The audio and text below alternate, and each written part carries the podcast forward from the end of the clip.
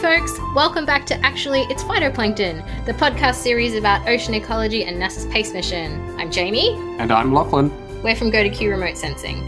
We're so pleased to have you join us again and learn more about oceanography, ocean color science, and NASA's space mission. Let's be Go to Curious.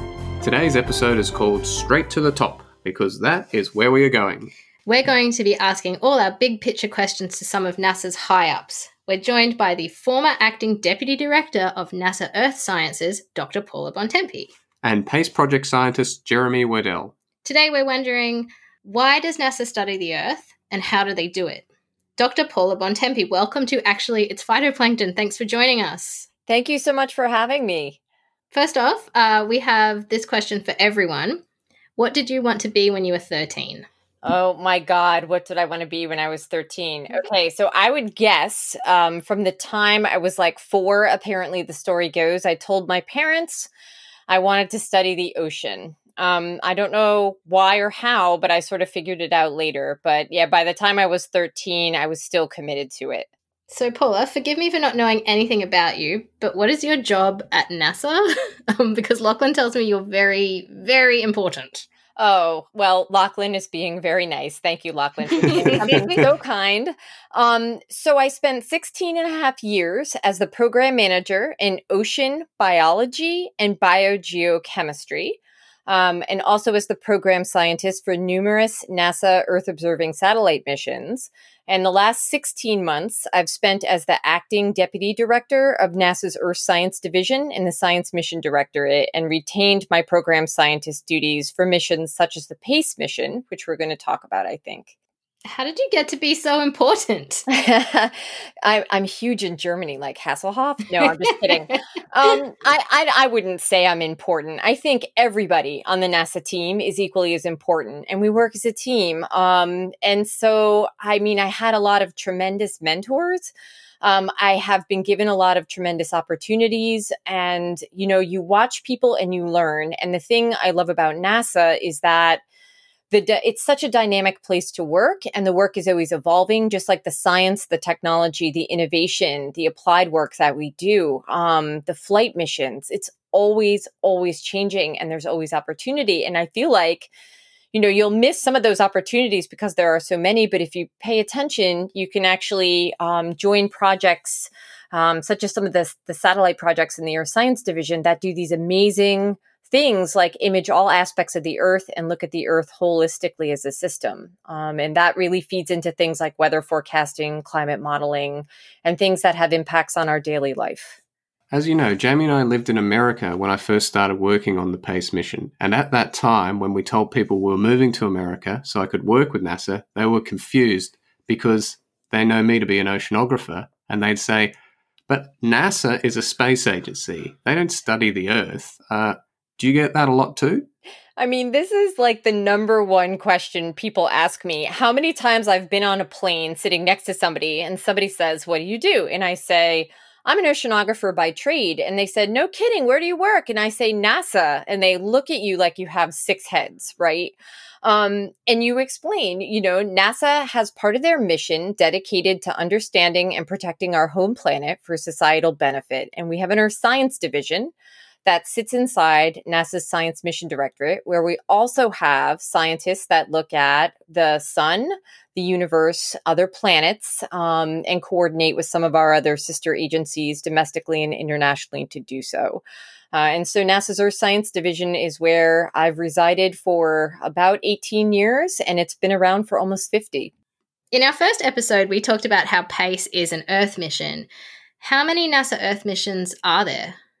Ah, great question. There are 22 orbiting satellite missions that look at the Earth at the moment, including six on the International Space Station, which the Earth Science Division also uses as a platform to observe and um, understand our planet. We have more in formulation, um, and we have a, a pretty strict schedule for launch over the next five to seven years with more ideas coming. Wow, that's a lot. Why do we need so many? Great question. Um, so, those orbiting missions look at different aspects of our Earth.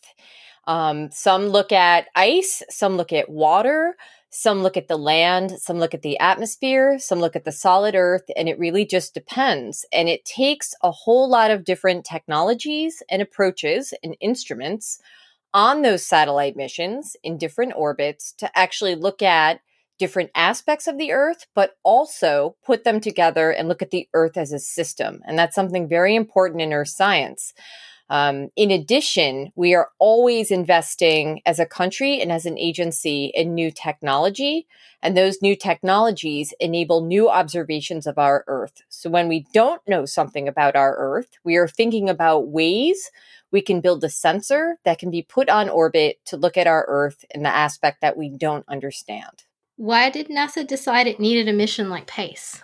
Uh, okay, so this is like, you know, one of the most important things to say is that you cannot just develop a satellite mission overnight and launch it a year later. Okay, the, the missions at NASA average between five and seven years from concept through formulation to launch.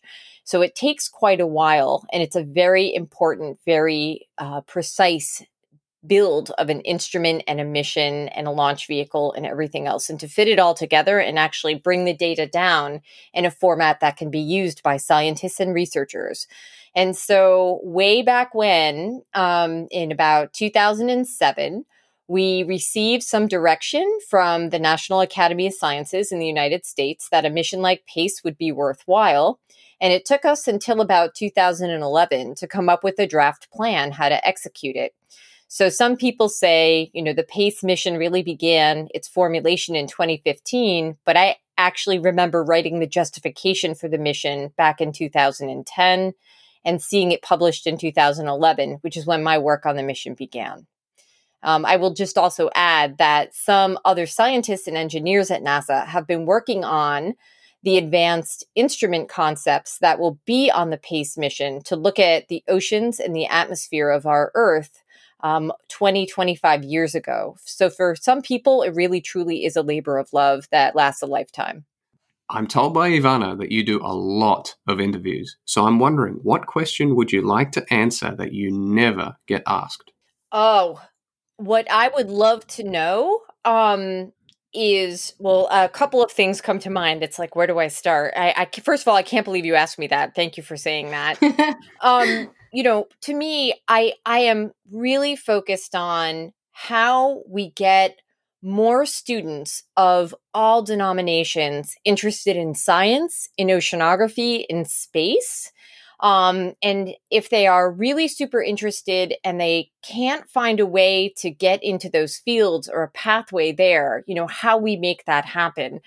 Um, and lately, we've been talking a lot about diversity in STEM fields and how we encourage that. And so, you know, I would not only like to answer that there's a ton of opportunity at NASA from high school students and up in internships. Um, we advertise all the time. Um, so if you were ever wondering about coming to work for NASA or if you were interested in any aspect of earth science or space science or human spaceflight and exploration, um, I want to tell people that that opportunity is available. And I also want to hear from people about you know pathways and opportunities that they think NASA and other agencies and institutions can create to bring people and enable people um, to go into the STEM fields.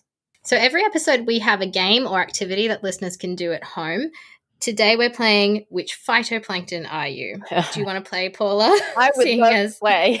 no, never played this. I'm kind of oh, excited. Oh, but I'm probably going to be something, you know, harmful, which makes me cry, but okay. yeah, I mean, there's a lot of harmful ones I'm discovering. yeah. but they're also important yes. as well. Yeah, they have an harmful. ecological niche. Agreed. Okay, so listeners, you can find the link to the game in the episode two resource pack at gotocurious.com it's kind of a BuzzFeed style quiz like which Friends character are you? Paula, before we start, I want you to tell me what your favorite phytoplankton is, and then we'll see how the game turns out. Oh my God, my favorite phytoplankton. God, I was a taxonomist before I went into optics and remote sensing. Now you're just throwing the gauntlet. Um, No, No this is- pressure. This is funny. no, it really is. Um, so one of the ones I really like is um, Thalassiosira that can be connected with things that look like tiny strings. I I worked for a woman who was the international expert in it. But yeah, that's one of the ones I remember most vividly, just being absolutely beautiful. Okay, well, let's see what your personality lines up with. What did you say this is like? Looking the Briggs Myers test for Yeah. phytoplankton? Oh, God. okay, let's play. Go ahead, Lockie. Okay. One. What are you most likely doing at a party? A. Out on the dance floor. B. Trying to connect with new people. C. Hanging out with people I know. Or D. Thinking about an exit strategy. Probably C, talking to people I know. What is your preferred activity at the beach, lake, or pool? A. Chilling on my floaty. B. Swimming like a champ. C. Dog paddling. Or D. Yikes! I'm afraid I might sink. Oh, I'd probably be somewhere between A and B, but these days I'd probably go with A. Hey, chilling on my Yes. For your next vacation, what type of climate would you prefer? A. The warmer the better. B. Not too hot, not too cold. C. Cool and crisp, gets my blood going. Or D. Anywhere. I love to see the world. uh, D, anywhere I'd love to see the world. Okay, this is the last one. What is your favorite color to wear or colors to wear? A. Reds or pinks. B. Greens or blues. C. Neutral colors. Or D. I'm not picky. Um, probably B, blue, B. blue or green. Yeah. Okay. All right, that's everything. Submit. Uh oh. Okay, Paul, you got, and I know how to say this now thanks to Ivana, Synechococcus. ah, it all looks like a sausage to me. I I think With some ketchup on top. You said, it perfectly. she taught me. Um, That's great. singular, bountiful, and highly adaptable. Let's learn a little bit more about Synechococcus. Single celled Synechococcus is found throughout the world's ocean, yet was not discovered until 1977. Mhm. Why? It is about 50 times smaller than the width of human hair. Whoa. That's very, very small. A bountiful primary producer, it can use the scarce nutrients and trace materials available in the open ocean. It can also adapt its pigments to absorb the available light in different colors, even at low concentrations. This trick makes it the microchameleon of the seas, which is much easier to remember and pronounce than Synechococcus, which Jamie can now say really well. And listeners, I hope you have also learned to say Synechococcus really well. Does that uh, fit you, Paula? A Synococcus? Synechococcus. Synococcus. You know what's funny? Um, it does, and I would say like if you asked me these questions when I was 25, I probably would have been like out on the dance floor, you know. and now that I'm like a little bit older, I think I've adapted to my surroundings a number of times. So yeah, I'd say it's probably pretty fitting. Awesome. Thanks so much for joining us, Paula. It was such a pleasure to have you on our little show. Oh, thank you so much for the invitation, and it's been a pleasure. I hope everybody knows a little bit more about NASA and Earth Science and the Pace mission at this point. But thank you so much. Our next guest is Dr. Jeremy Werdell, PACE project scientist. How's it going, Jeremy? I'm doing well. Thanks for asking. Family is managing. Happy to be here. How are you? Excellent. We're very, very well. Okay, let's get straight into it. What did you want to be when you were 13? Actually, I'm glad you picked 13 because that's right around the age when I started to figure it out.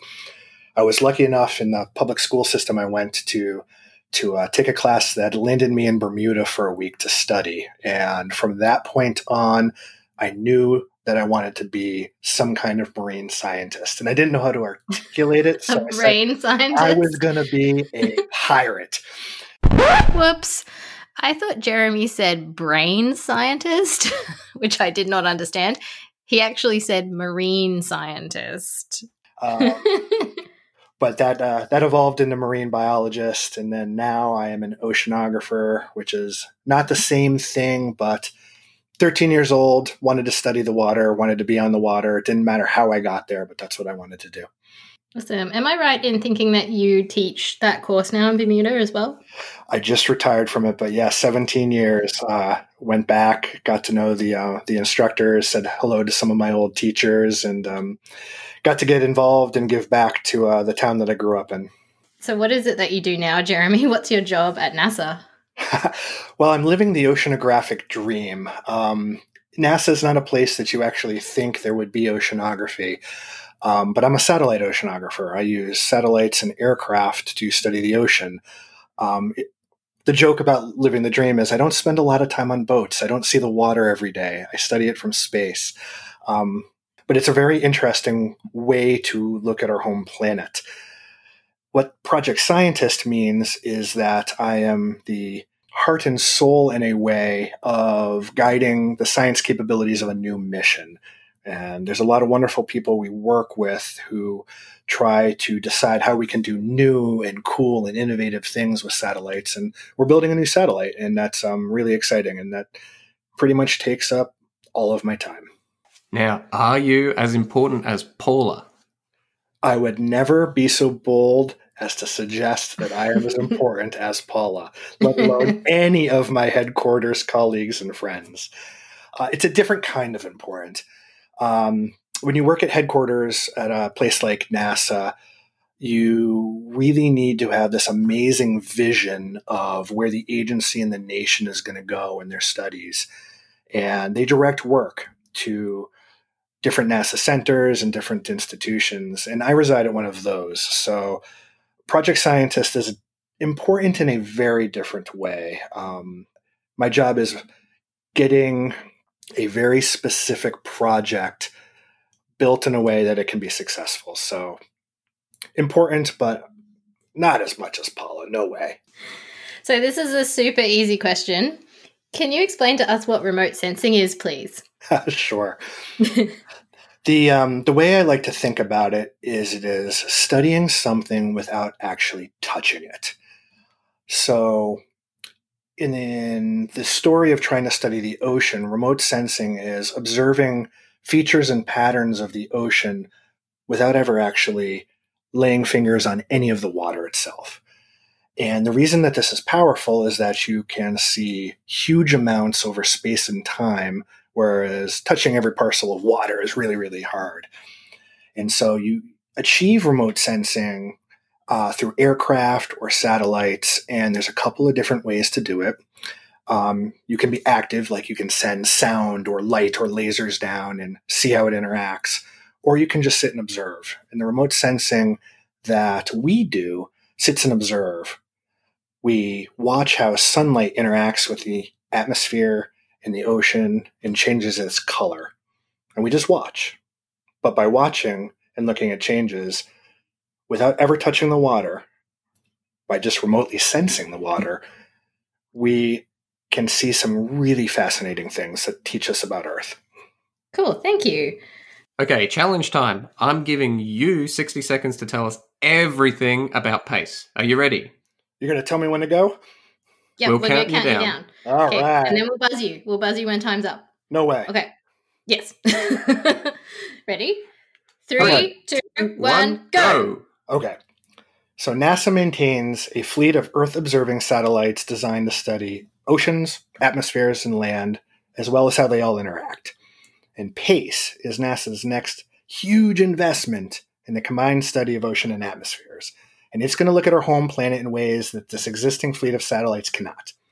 Its primary purpose is to greatly improve the detection of phytoplankton, thus, my appearance on this podcast. And we study phytoplankton from space by looking at the color of the ocean. But current satellites only look at a couple of wavelengths of the rainbow, a couple of colors, if you will. So think about boxes of crayons. If I asked you to draw an amazing landscape, a beautiful picture, would you want a box of eight crayons or a box of 64 or more crayons. Back to satellites, right now our satellites are like a box of eight crayons. PACE is the box of 64. So for the first time ever, we're going to look at all of the colors of rainbows globally every single day. And this will allow us to study phytoplankton in ways that we can only now begin to imagine. Time's up, time's up, time's up, Jeremy. I was just going to tell you the launch date, but I guess nobody will ever know it now. no, go my ahead. Last thought. Forget it then. Never go mind. Ahead, go. The buzzer. You got buzzed out. we, we, should, we should hear the launch date. The launch. We'll let, we'll let him finish. No, we're just going to learn all about pace and then never know when it's going. so it's an amazing please thing, I told you everything about it, but now you'll never know when it launches. So it's going to launch in 2023. Okay, We- great. I- I'd love to be more specific, but it's difficult to build a satellite when you're working from home. that that is true. That it's must be very important to be hard. home now. Stay home. It's good to be home. You did really well with our challenge, Jeremy. Thank you. I took a class on elevator speeches to get right. well, in our first episode, we learned a lot about phytoplankton, um, which we know now is the first letter in PACE. However, so far we really don't know much about the rest of the acronym, only phytoplankton. So, can you tell us the story of each of the other letters of PACE, the ACE, if you will? Oh, sure. Okay, so uh, just to get it out of the way, the ACE stands for aerosols, clouds, and then lowercase ocean, capital ecosystems. So aerosols, clouds, and ocean ecosystems. So one of my earlier statements to you all was that this is combined study of oceans and atmospheres. So we talk a lot about phytoplankton, but there's a lot that goes on in the ocean that is um, complementary to how phytoplankton behave. And that's where the ocean ecosystems come in. How do fisheries respond to changing phytoplankton food webs? How do rivers influence coastal ecosystems? We'll study that as well. And then moving closer to space, you have aerosols and clouds. Clouds, most folks are familiar with. Uh, aerosols, maybe a little bit more abstract. What we're talking about are tiny particles that you can't see sometimes, you can see sometimes, but are all over our atmosphere. And some of them are just as simple as sea salt, and some are as irregular and complex as, you know, dust from a desert or um, some kind of smog or pollution from a big city. And to learn how our planet is changing over time, you have to look at those things as well as ocean behavior, and you have to do it together. And so PACE is actually a three instrument system designed to study all of that plus land all at once. That's a lot. It's a lot. It keeps us working. For the listeners, Jamie and I know Jeremy from back in the day when we lived in America, and I know that he gives lots of interviews. Just wondering if there is a question that you'd like to answer that you never get asked. Yeah, I'd be happy to. I have a curiosity why I rarely ever get asked, why should I care about a mission like PACE? It's cool technology and people want to know about that. But, you know, you spend hundreds of millions of dollars to launch a satellite to study the ocean and the atmosphere and things that you don't see every day. Like, I don't live in view of water. So why should I care about the health of the water? And so I rarely get asked, why should I care about this? And, you know, the answer, at least with regards to phytoplankton, that I usually like to give on the rare occasion someone's asked are, well, let me turn the question around and ask you two things. Do you like eating? And do you like yes. breathing? Me And if the answer to either of those is yes, then you love phytoplankton, whether you know it or not. And the same we may have said of the stolen that from you, Jeremy. Oh, really? wonderful. we may have stolen that from you for our first episode. Oh, well, that's wonderful. I'm glad. if you like to breathe food and Breathe. breathe food, no. you are aspirated and we need to call 911. yes, if you like to eat food and breathe air, you should thank phytoplankton. We say in our first episode, so I think we might have um, we may have stolen that from you, but that's I- okay. Hey, that is wonderful. Uh, I am flattered in the fact that you even asked it. Then that makes me happy because I never asked that. And we can turn it around that you know air pollution is bad, so we should understand that.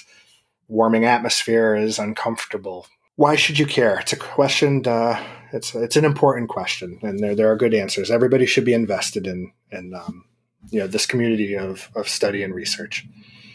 Now, Jeremy, before we play which phytoplankton are you, can you tell me what is your favorite phytoplankton?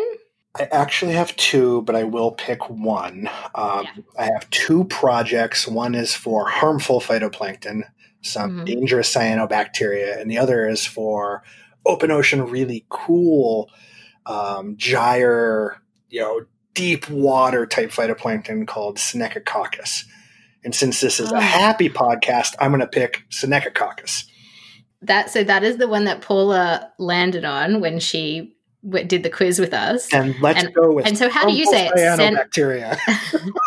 and I bragged as well about being able to say it properly because Ivana taught me Synechococcus.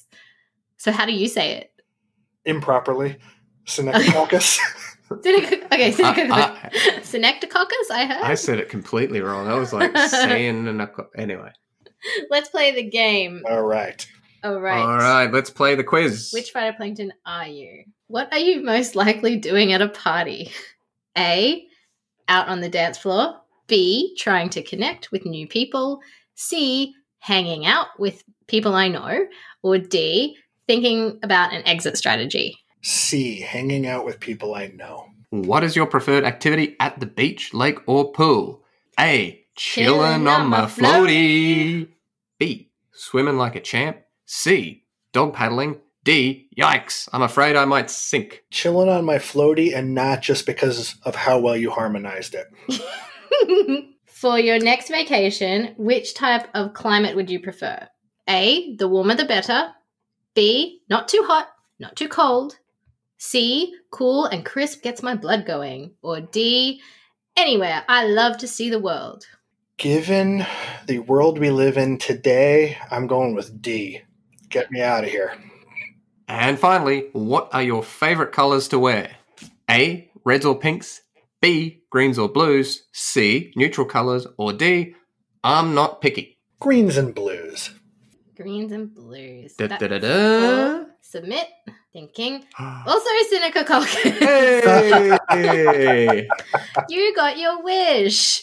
Singular, bountiful, highly adaptable. And we've already uh, read out the information about Syn- Synechococcus because Paula also came to this phytoplankton as well. So I won't read it again. Singular, bountiful, highly adaptable. Jeremy, do you think that describes your personality? Oh, totally bountiful. I am bountiful. It's somewhat adaptable. Okay, thank you so much, Jeremy. It's been so nice to have you on our show today. It's my pleasure. This was a lot of fun. Thanks so much for inviting me. Uh oh, I forgot to ask Paula and Jeremy Star Wars or Star Trek. Lockie, what am I going to do? I reckon we email them and find out. Okay, so we did. And this is what Paula said. And she said a lot. Wait, what are we talking about here? The original Star Wars movie from 1978 versus the original Star Trek series on TV? Because if you pit Wrath of Khan against Attack of the Clones, no comparison. She goes on to say, I'd even go so far as to say Next Generation was actually a pretty good show. It was. Data kind of freaked me out a little, but He he, was cool. But he was cool. And I'd take that over Attack of the Clones any day, but never over Empire. I really feel that Paula put a lot of thought into this. Thank you, Paula. Thank you, Paula. And uh, what does Jeremy say? Okay, so Jeremy says, I will offer that I'm a deep fan of both, with fond memories of watching all of the above with my parents and later my friends. But from a nostalgic view, I choose Star Wars because A New Hope was the first movie I saw in a theater. Several good friends and I still connect and nerd out when new movies are released. The Burger King glasses were the bomb, and I can quote more Star Wars than Star Trek. Oh, and he has some discussion topics that he'd like to pursue further. I think that's a different podcast. Sorry, Jeremy. Shall we read them? no. Okay. Thank you. And that brings us to the end of our second show. Thank you so much for tuning in at home. And I want to extend our gratitude to Paula and Jeremy for sharing their incredible knowledge. Now it's your turn to play Which Phytoplankton Are You? Click the link on the episode 2 resource pack at gotocurious.com. Let us know how you went by sharing your phytoplankton certificate on our Facebook. And we have two more Go to Curious science packs to give away this week for our super fans. Details are on our Facebook regarding how to enter the draw. These packs are designed especially for you if you're in grade 7, 8, or 9, and your parents can enter the draw on your behalf if you don't have a Facebook. Join us again next week for episode 3 Beep Bop Boop Spacecraft and Mission Operations with PACE Project Manager Andre Dress and PACE Mission Systems Engineer Gary Davis. See you next week. Actually, It's Phytoplankton is a Go to Curious production proudly supported by an Advanced Queensland Engaging Science grant provided by the Queensland Government. Thank you to NASA Goddard Space Flight Center Ocean Ecology Laboratory for collaborating with us, providing in kind support, and credited use of education and outreach resources. Special thanks to Ivana Sertinich and Lachlan McKenna, who work with me behind the scenes in the writing and preparation of the series. Our theme song and all podcast music is composed by me, Jamie Cool. I also edit the series and create the supporting materials on our website, gotocurious.com, in collaboration with Ivana and Lachlan. Logos, website, and social banners designed by Boone Creative. Our custom podcast t shirts and totes are made especially for kids by ZMB Designs.